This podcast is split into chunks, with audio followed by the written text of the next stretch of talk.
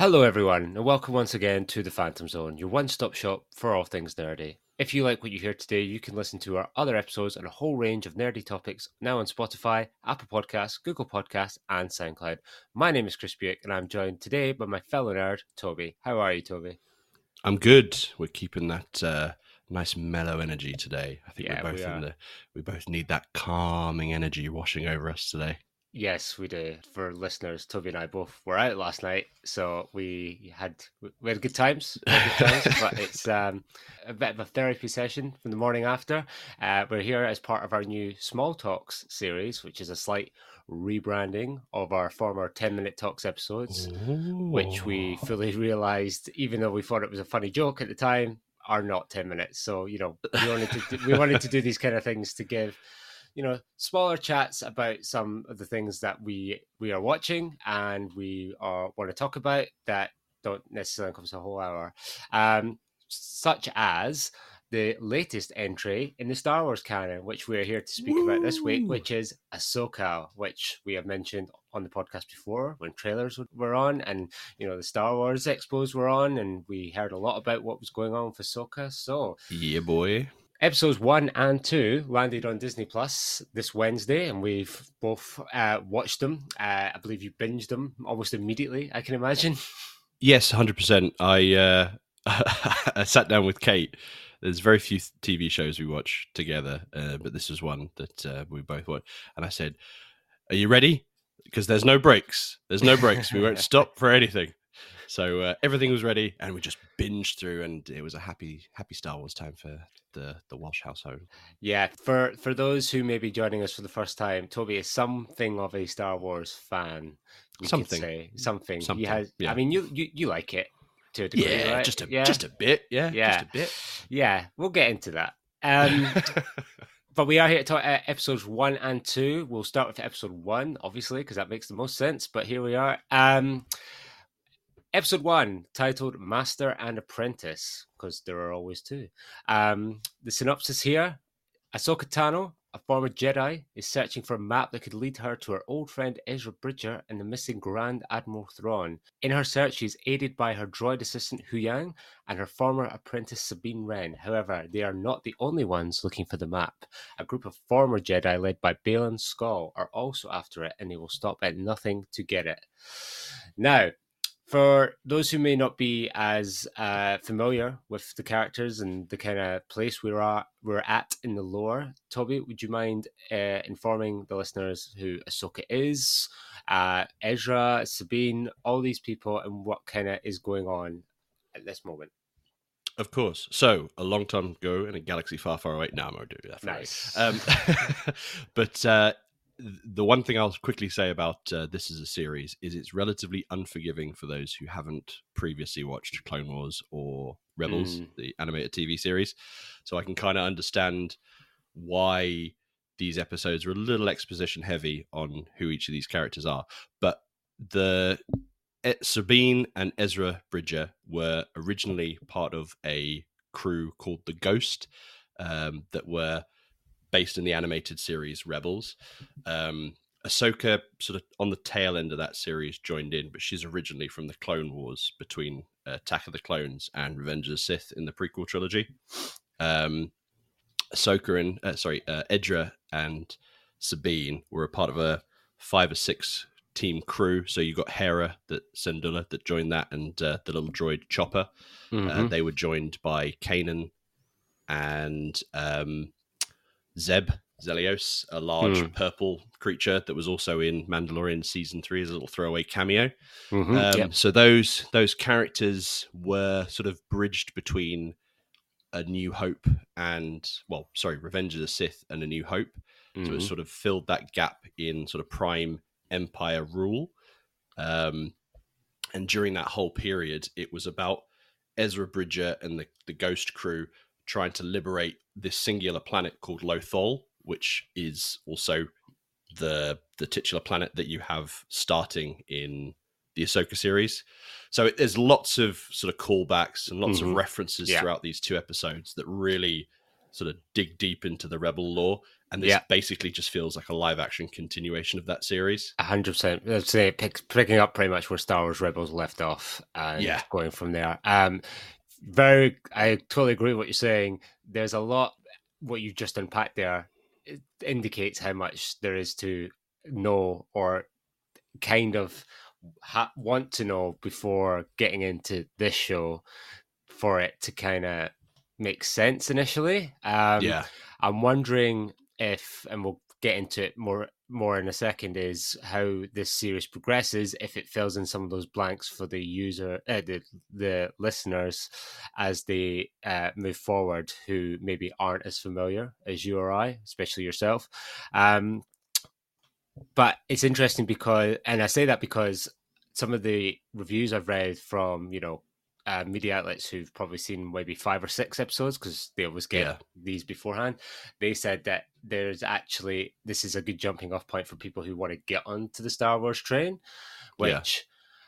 As with, I don't know if I fully get from the f- first two episodes, but that's what I guess my point would be. Then is that how they're going to do it down the line? Are they going to have you know flashbacks and stuff? What's happening? All that kind of stuff to fill in the gaps, which I think I don't know about yourself as someone who's obviously watched Star Wars religiously um, and already knows all this stuff. Is that kind of padding out the time that you'd rather spend with the new story and the new way these characters are going forward? If in fact that was how they're going to go ahead.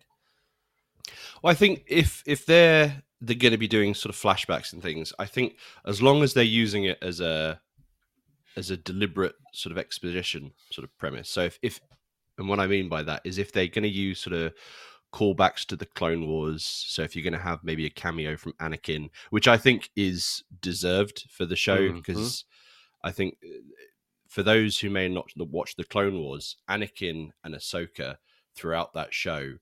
Uh, initially, it was, it was a master and apprentice Yes. dynamic, and it was originally from a character that was very much maligned and disliked. I mean, I did not like the char- character of Ahsoka when she was first. No, she was and not well received at the at the time. yeah, and I thought the premise of Anakin having an apprentice and all that was very much just abhorrent. But you know, Dave Filoni, George Lucas, and the Clone Wars series completely changed, and I did a complete 180 on my decision. And Mhm. she's up there with one of the top five characters of all Star Wars um, characters out there. She's had such a turnaround, and I think qu- quite like from the fandom, she's such a popular character. Um, but in terms of how I think the story is going to progress, I I mean, all Star Wars content for me is good. Even the bad stuff still gets me happy in certain areas. So yeah, you know, if they can do some callbacks that fill the gaps for the wider audience, I don't mind that because that just sort of brings up the potential for little bits of nostalgia boosts for me. So if we can get a cameo from Anakin, I, I'd possibly prefer to see him as a Force ghost, so you can kind of see a progression of the character. Mm. Um, because after Return of the Jedi, there was lots of, and, and and that was something that was sorely missed in the sequel series. You've not there's lots of you know expanded lore and legends and things where Anakin used to come to Luke Skywalker as a ghost and this that and the other, but it it would be nice to sort of tie those characters into the TV show without having to resort to sort of deep fakes with Luke Skywalker and things like that because Hayden Christensen showed from the Obi-Wan series that he's still got it. You know, he can still pull off the Anakin Skywalker visage. So I think also giving maybe Ahsoka a bit more in time counsel would be quite good. Um, so I, I think there's ways of getting around necessarily having a an expositional flashback lore dump Mm. by maybe using these characters in sort of real time. But I've I've got no qualms with that. A live action adaptation Yeah. of the, the Clone Wars would be pretty cool too. Yeah, the more the more people on the Star Wars bandwagon, the better, right? So if this is Hundred percent. a show that can help bring those people in, then more the merrier, hundred percent.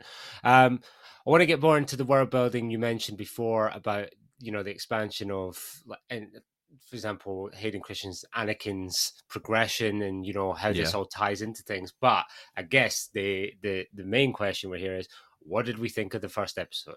Yeah, yeah, yeah. Um, I, I thought it was really good. Um, a lot of the reviews I'd seen had sort of stated that it was quite slow paced, and I I didn't really feel no any sort of slowing of pace. I don't think so. I think it, it moved along at a, I guess, a a steady pace. I give it that. Yeah. And then obviously there's there's some some some action towards the end, some you know, Yeah. which does ramp up a bit. But I don't think it um you know takes its time getting up to speed by any means. No.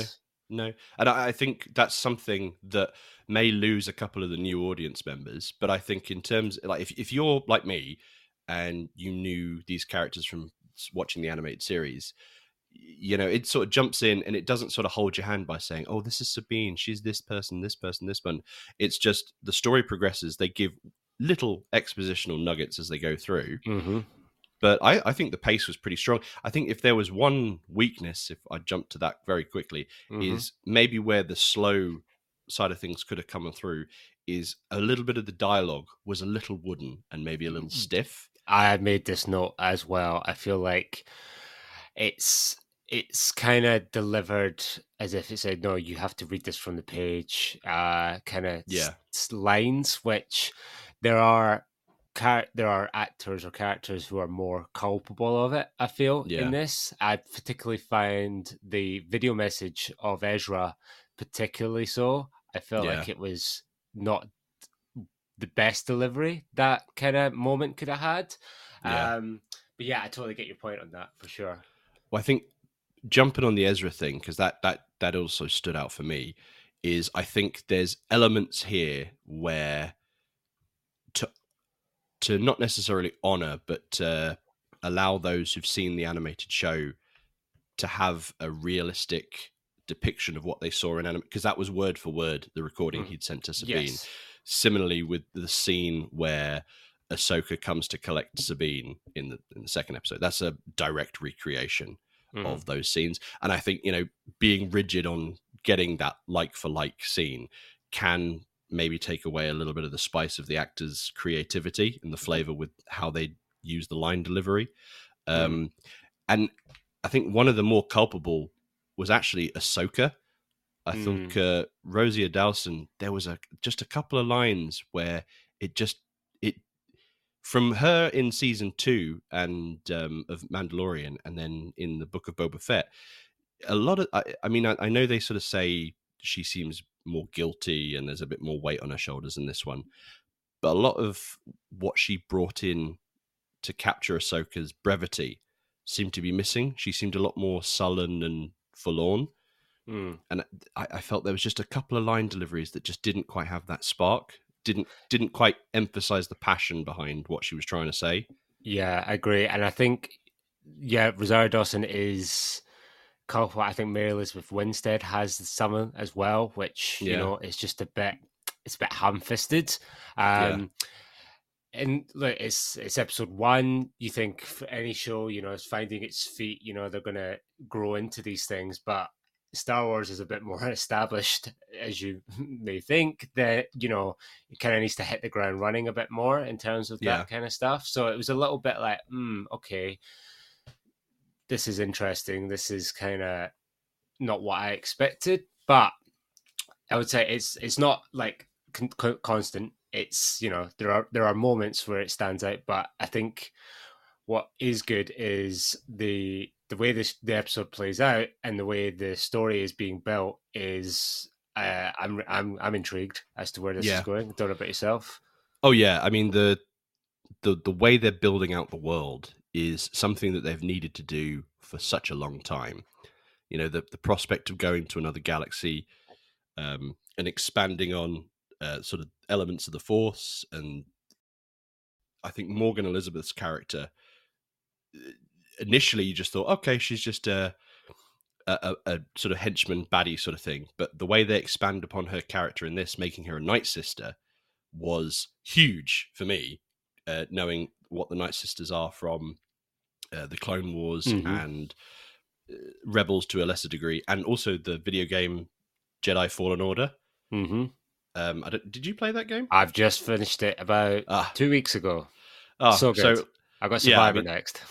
oh survivors 10 times better it's amazing um but uh, yeah like the, the lot of references to things that build out the world because now the, the Night Sisters have been realized in in live action. It it solidifies their importance in the canon, Mhm. um, and I, I think the the additional characters like um, Baylan Skoll and um, his apprentice Hati, I think they're really interesting characters, and the the Inquisitor sort of tag along, the Marrok kind of character. Uh, that, that seems a deliberately vague character for some reveal that I'm expecting at some point. Mm. Um, but it, it's cool to have that sort of callback, and I just there's just so many nice little references in this and little nostalgia bursts for me. And I, I, I like you said about the story, it's got such a mystery behind it and kind of a an intrigue to it. I'm very interested to see where the next episode because as soon as episode two ended, I was like, well, okay, where's three? I'm ready Yeah, now. yeah. Well, it, it's coming, Tobi. It's coming. Um, the before we get into episode two, uh, let's give a shout out to one Dave Filoni, who is obviously uh, the man behind the Mandalorian. He's the goat. but he is the goat, the Book of Boba Fett, and now Ahsoka, which uh, those three shows are pretty much a through line, you know. And Yep. he's he's clearly thought about it, and as, he's a massive Star Wars fan, and that- that's the kind of person you want at the helm of something like this when you're trying to build a world, is someone who understands it and knows how it needs to grow, and Yeah, you know, in order to don't want to be too dramatic, but survive. You know, we see yeah, there are I don't want to mention them because we talk about it all the time. There are other universes out there in the cinematic world that are struggling to kind of build out their lore now past a certain Yeah. point. and um I think Star Wars is one that is doing it. I think in a, a a slower pace, but I think that's better because they're thinking Yeah. about it. They're going right. If we go here, where does this go? Where does that go? How does that tie into this? Rather than the current situation where it's in other universes where it's like we're just churning out the same stuff every week, and then eh, we're we're having a, a villain that doesn't last, or we're having this thing that is a MacGuffin but doesn't really mean anything. Whereas here, I think we're seeing a through line of what the how the universe reacts when people like the Mandalorian or Ahsoka interact with it. It has effect, whereas I think other universes don't really have that at the minute. No. and no, and all credit to Dave Filoni for that. I think. yeah. I mean, And Dave crew. Filoni, yeah, I'm 100. percent I mean, Dave Filoni um, has been sort of a, a modern day architect of Star Wars with George Lucas from the Clone Wars because he was responsible for co-creating that with George Lucas, and um, then onto Rebels. He did another short animated series that was a bit short lived that was supposed to fill in some of the gaps for the, the Mhm. sequel series Resistance, but that never quite landed. But then it was guilty by association trying to be attributed to anything related to the sequels, which seems to be a cardinal sin these days. Yeah. Um, and I think one of the things that Dave Filoni, if it's not just he has such an expansive knowledge of the Star Wars lore, you know, because every, every time anyone talks about him, it's like, oh yeah, he, you know, he'd just talk about this, that, and the other, and he'd just know it all. You know, someone would ask him a question, and he'd just be the the the encyclopedic knowledge of Star Wars. And I think he honors what George Lucas did. And there's so many nods just in scenes, like some of the set pieces and some of the scenes that he created. There was such an emulation and such a an honoring of some of the shots that George Lucas made. Um, uh, You know, and a lot of the world building from Rebels was from, and now in Ahsoka, having been adapted uh, adapted for live action, is it's using sort of the old artwork for Ralph McQuarrie, who was the concept designer for hmm the original Star Wars movies. So that it's it's nothing but just a labor of love with his work. Yeah. And uh, I feel like everything he's building towards now is moving towards this Dave Filoni Star Wars movie in a few years' time, which Yeah. I'm all up for, and I think Yeah. well deserved. And it's like, yeah, well deserved. I mean, his track record's great. Obviously, he he was involved with Avatar: The Last Airbender, which is a Yeah. show we've all spoken about and love greatly. 100%. And he's done. He's been in Clone Wars, Rebels. You know, he's even done some Lego Star Wars stuff. He is the guy. He is the Star Wars guy. He's the guy you need. And Yeah. you're right. His upcoming film, go for it. Give him everything he wants because he absolutely deserves it. Yeah, yeah, hundred percent. And you can see that he takes on the same sort of like Kurosawa was one of George Lucas's greatest influences when it came to Star Wars, and you can feel those influences sort of carry over with Dave Filoni's work. Because Mhm. in the season two episode of um, Mandalorian, like the uh, the episode where she's sort of fighting in the forest and sort of taking siege to the the magistrate's building, yeah, yeah, all that is just textbook Kurosawa with the fog and sort of the Mm. lone samurai Mhm, Ronin. mhm. It was so good, so good. yeah. It was it, it was it was it was really good. And like I said, Dave Filoni, long may he reign. Carry on, mate. uh, On as far as I'm concerned. Um, before we move on to episode two, I just want to get some uh, final thoughts on episode one. Uh, what was a standout moment for you? Was uh, any particular moment or scene that you really enjoyed or thought, yeah, this is this is the uh, the, the point of this uh, episode? There were quite a few. Um, I mean, there, like I said about the shots, I think some of the shots that they made were just very reminiscent of sort of old school Star Wars. Mm-hmm. But um, I think one of the standout for me was um, the the scene where the two Dark Jedi, Hati and Skoll, uh, sort of liberate Morgan Elsbeth from the the rebel ship. Yeah, not the rebel ship, the New Republic ship. the the New Republic ship. Yeah, yeah, it was very reminiscent of one of the the quintessential Star Wars hall scenes where they're just slaughtering um, yeah, New Republic troopers, and Yeah. Baylan Skoll seemed very reminiscent of a Darth Vader esque character just Mm, mowing yeah. down people in hallways. It was nice. It, it did. I did feel that had that kind of callback touch, nostalgic touch to it. I'll Yeah. yeah, this is you because you, immediately know like this is the, I'm back in this universe, right? Yeah. This is I'm back. I'm this is Star Wars, you know. Yeah, Um, and that's just that's a credit to the people who uh, obviously thought about it and thought this is give the fans what they want, but you know, while we're giving them some new exciting stuff at the same time. So, uh, yeah, that's a really good scene. Uh, I th- I like the I like the fight scene with um, Sabine and uh, Hati as well. Um, you can see her frustration, her lack of training, obviously, Yeah. that she or her recklessness, I guess, in training. Yeah. Um, so- or being rusty, as it were, and because I was like, "Uh, is Ahsoka going to get there in time? I kind of assumed she wouldn't because I, f- I feel like there needed to be some kind of, um, you know, conflict there afterwards for Mm. why she, you know, doesn't want to train her and etc. Or, but I think that really helped speak to the relationship between Ahsoka and Sabine and how they're going to go moving forward, which I guess brings us nicely into episode two, uh, which is called Toil and Trouble. Um, so they both episodes were released at the at the same time, and like I say, we just uh, we I assume you just went straight into episode two. Is that of right? course, of course, of of course. course. So, so in episode two, Ahsoka and Sabine investigate a shipyard on Corellia where they believe the map to Ezra and Thrawn is being held. They are attacked by Imperial forces and Ahsoka is injured. They are rescued by Hera Syndulla, who helps them track down the map.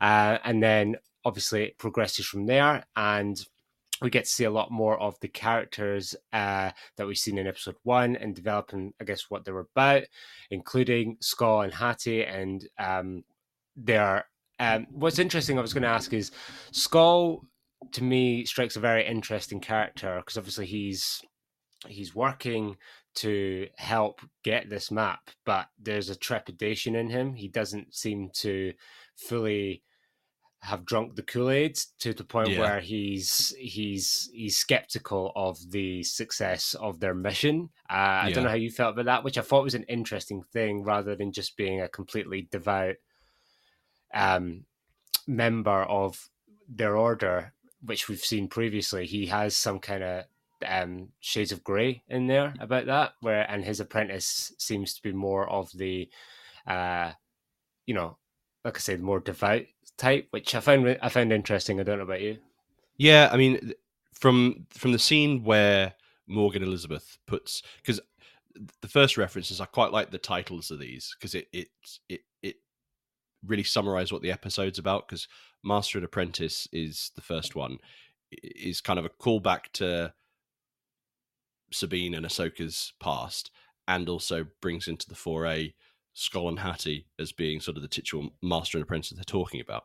Toil and Trouble is obviously a, a, a reference to Macbeth's witches, Yes. and one of the big reveals of this is that Morgan Elsbeth was in fact a Night Sister who was sort of like witch users of the Force.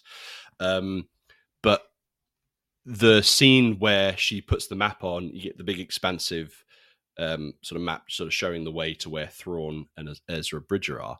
Um, you get the the sort of scene where Morgan Elsbeth says, "Go, go sort this out for me," and then Mm-hmm. you see the little scene between Hati and Skoll where they've clearly got another agenda going on. Like they're following this for their own means. So you're quite right. It doesn't seem like they've drunk the Kool Aid. They're just we're using you. What we're allowing you to use us so we can use you to get to whatever we want. Yeah, exactly. That, that, that this is going to sort of lead to. So there's clearly something that they've got an agenda with wherever Thrawn and Ezra are.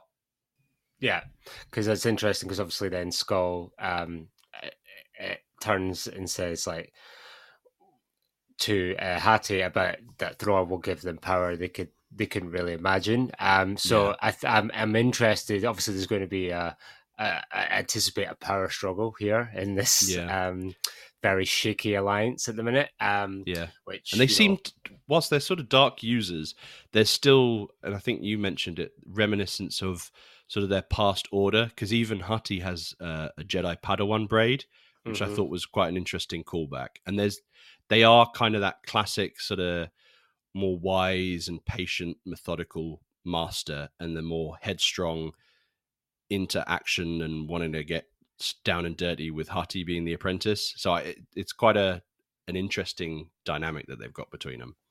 Yeah, yeah, there is. Um, and speaking of dynamics, I guess the relationship between um, Ahsoka and Sabine kind of jumping towards the end of the episode, carrying on from what we said in episode one, is they they seem to come come to uh, an understanding that they are better off together, which Yeah, um, for Ahsoka is a big, obviously, bit of character progression because she's very standoffish. Um, very and then for very lone wolf um but then for sabine who's also a bit stubborn you know hot-headed they kind of realize that that together they stand a better chance of doing this and i, I really liked the the end scene where she's looking at the mural and then she turns and then we we, we go off uh, into the credits, but we have now something exciting to go forward in these two exploring the galaxy, looking for the ship that is now being tracked. Um, that managed to get away, but how do we how do we think the relationship between those two is going to look going forward? Obviously, I can't imagine it's going to be all plain sailing, but it'll be Yeah. interesting to see how that dynamic goes forward. Obviously, a Jedi and a Mandalorian with substantial training. You know, it's it's a it's an exciting combination to to be watching. yeah, I mean, like I said, Ahsoka's been a great favorite of mine for a long Mm. time, but uh, Sabine was always a standout character in um, in the Rebels show, and I, I I I enjoyed their dynamic in the show in in the Ahsoka show. It's there's a little bit of gap filling that needs to be taken into account because there's never reference in Rebels that Ahsoka was going to take on Sabine as a as her apprentice, nor was there anything particularly hinted at that she was force sensitive. Mm, that's true. That's true. Because have you seen Rebels? yes, So the only thing that really is sort of hinted at that there may be an allusion to her having some force sensitivity is that Kanan Jarrus, uh, Ezra's master, did train Sabine on how to use the dark saber because at one point she was the wielder and the rightful ruler in everyone's eyes mm, for Mandalore. Um, and there's a really good Mandalorian arc in Rebels where they liberate Mandalore, and um, it, it, it was really quite a cool scene. And you get um, Bo Katan Kryze cameo in that as well. But um, so she trains with Kanan with how to use the lightsaber, but there's nothing that sort of intimates that she actually has force sensitivity. So whether or not they just say, well, you know, at the end of Rebels, Ahsoka decided to take her on as a Padawan. It didn't work out, and that's why in Mandalorian season two she was still hesitant to take on Grogu as her apprentice. mm. Um, but if they're going to do anything flashbacky or anything that maybe fills in the gap a little bit, that that would be quite interesting because I'd like to see how that kind of worked and where the origin point of that was. yeah. I did. That, now that you mention it, I did think of that at the time. I thought, oh, I must have just forgotten something, or you know, um, you know, something's slipped my mind. But you're right, there isn't that. That's that. That would be a bit of if what we said previously, like you say, is if they're going to go back and fill in gaps and bring other people up to speed, that would be a good one of the good points to kind of go and look at. Yeah, because um, I've got no problem that she has force sensitivity. I think that's cool, um, and but you can't adds... just make a Deus Ex Machina thing that you just fill in the black. Yeah, exactly. It's convenient. Yeah, yeah. yeah. So uh, yeah, I, totally I, thought from that. the trailers that when she's using the lightsaber, it was very much reminiscent of Rebels, where well she'd had some lightsaber training. She has Ezra's lightsaber, therefore she's going to fight. I didn't realize there was actually the Padawan dynamic, which mm. good luck to it. Let, let's see how that rolls. But in terms of the dynamic moving forward, I I kind of hope that there's not a constant conflict throughout because I feel like we've kind of had them at odds to the beginning. Mm-hmm. I'd like to see a little bit more cohesion with them moving forward and sort yeah. progressing rather than just keep trudging up this tumultuous relationship. And one thing I do want to just shout out is I'm very glad that they've got Huyang, David Tennant, the robot. Oh um, yes, um, as a callback to the Clone Wars. I think that's really cool. Yeah, he's great. He's really good as Huyang, in this. Uh, I think he, uh, because droids are obviously a massive part of Star Wars, and to give them personality and you know make them stand out because there's there's numbers of them, um, but yep. you know someone like David Tennant is perfect for that. He he can he's he's a fantastic uh, performer. So yeah, big shout out to David Tennant, Huyang.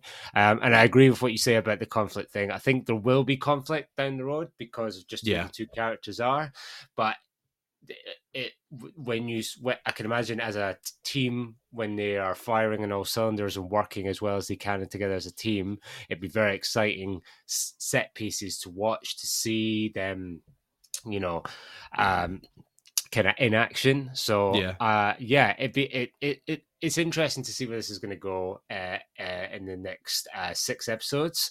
Um, episode two, how did we feel about it in general? Um, from episode one. I think obviously we we kind of combine these as one, but as a second part, I guess, of our introduction to this series. How do we feel about it? I think episode one was very much a, a typical episode one, catching you up to speed whilst trying to sort of initiate the story. I think s- second episode was allowed to be a little bit more expansive. Um, you know, they weren't catching people up as much at this point, so they kind of let the story do the talking and I think characters got to develop a bit more, and they've sort of upped the stakes now, where you, you've kind of got an idea. I don't think we've got the full idea, but we've certainly got an idea of what Morgan Elsbeth and the the bad guys' plans are with the Eye of Sion, which was a really cool um, visual at the end there, sort of seeing mm-hmm. that ship being put together. Mm-hmm. Mm-hmm. And I liked I liked sort of more of the deep dive into why the New Republic may have failed and allowed for the First Order to come on. Is that you know they seemed overconfident and really never got rid of the empires or the imperials yeah. influence. Yes. Um so like they were always the undercurrent. So you know they're they're dismantling imperial ships on on Corellia but you know there's still very much an imper- um, an imperial sort of lifestyle and um, activity going on completely under the radar of the new republic yeah I, I thought was a cool dynamic. It's something they've touched upon in sort of the Mandalorian and in you know Andor sort of expanded how much of a, a reach the Imperials had and how they kind of infected everything from not just a sort of a hostile, but um, just the whole infrastructure of the Empire was run. Um, so I, I, thought that was quite cool and a bit more world building. And yeah, I, of the two, I think season season two, episode two was definitely the stronger of them. But uh, yeah, I, I, the stakes are up now, and I'm I'm really excited to see whether the rest of the six episode go. Yeah, I feel I feel like definitely, as I mentioned in the end of episode one, uh, really stepped up with the set pieces at the end, and then in episode two, it kind of just keeps that momentum going, which is really good. And yeah, I, I totally agree with what you're saying. I I I've, I've thought about that as well about the the the New Republic really being um uh, naive that the first order or any that influence is kind of quashed and they've got it under control. Obviously, as we go through the factory, I guess set piece, um, they determine that yeah, we've got people who were part of the first order before, but you know they're fine now. I was like, well, Yeah. why have they suddenly just changed their mind? You know, Yeah. and then obviously it comes back to bite them, but it does show that kind of it's still got its claws in the society and it's not going away, uh, and that that's a really interesting um, dynamic as well to see then who's going to pop up where can they really trust anyone? What Yeah. kind of where can they go for help? But that the you know the first order has a has a has a wider reach than they would uh, like to think um which is which makes for a very like i say interesting uh way to go i guess with episode three uh and onwards so i guess thoughts on where episode three might go obviously i think there's a race to find Thrawn, or at least for Ahsoka and Sabine to find the ship before they find Thro- uh, Thrawn. Um, yeah, it looks like it might be exciting. Yeah, I mean, I've got to say, actually, I don't know where this is going. Uh, there's there's a few theories sort of running around in the head, but I I don't think there's anything of these two episodes that give a concrete clue as to what is necessarily going to happen long term or what everybody's agendas are. Like, obviously, good guys want to beat the bad guys, bad guys want to do something bad, but what what what's Thrawn's end game? What what's what's the is is Thrawn planning something in the background and obviously he's communicating to Morgan and Elsbeth? Don't really know because he might just be lost out there. So what we're expecting might be a completely different character. Same with Ezra Bridger. Like what have they been doing out there? That's that's what's interesting me more than anything. Um because this is potentially going to a totally different galaxy, which kind of just completely opens up the reins for what they're Mm. able to do. Um, and, the, and what's Skoll and Hati's uh, other agenda? Yeah, exactly. There's a lot we don't know yet, Yeah. uh, but you know, very excited to find out over the subsequent episodes. Um, you're right. It's there's there's very cards close to the chest in the first two episodes. While it gives us a lot to enjoy, it doesn't really give us any idea of how this will end within or carry on in three, four, five, six episodes time. You know, Yeah. it's it's interesting. It's interesting. Um, but yeah, it's exciting, right? We like we're liking it so far. Two episodes Oh, in, you know. Yeah, broad, broadly great for me. One hundred percent. Any of the shortcomings, I think, are outweighed by the the far more expensive positives and the upcoming potential. You know, at the end of this series, we might feel differently, but uh, I think for a first two episodes, I, I'm I'm really quite enjoying it. I think it's really good. Same, same. Can't wait for episode three, which is live on Disney Plus on Wednesday, the thirtieth, I believe, is the thirtieth. I believe so. Yeah. Um, so we will be back um, next week to talk all about episode three and really get into that and hopefully have a some kind of picture of where it's going and some exciting things to talk about. But um, I think that's all the time we have for this week. So thank you, Tobi, as always, for joining me. It's always great to talk Star Wars with someone so passionate as yourself. May the force be with you, Chris. Always. Yes, I am your. Pa- I am definitely your Padawan on this on this episode. I am fine with it. I'm absolutely fine with it. Um, but thank you again, and look forward to chatting with you next week about episode three. Um, thank you as always to you wonderful listeners. We really appreciate you listening to us every week. Remember, if you enjoyed listening to us today, you can listen to us talk about all kinds of things on Spotify, Apple Podcasts, Google Podcasts, and SoundCloud. You can find us on Instagram at the Fantom Zone Podcast, and you can email us at the Fantom Zone Podcast at gmail.com. But for now, until next time, thank you for listening, and we'll see you soon. Goodbye. Bye bye.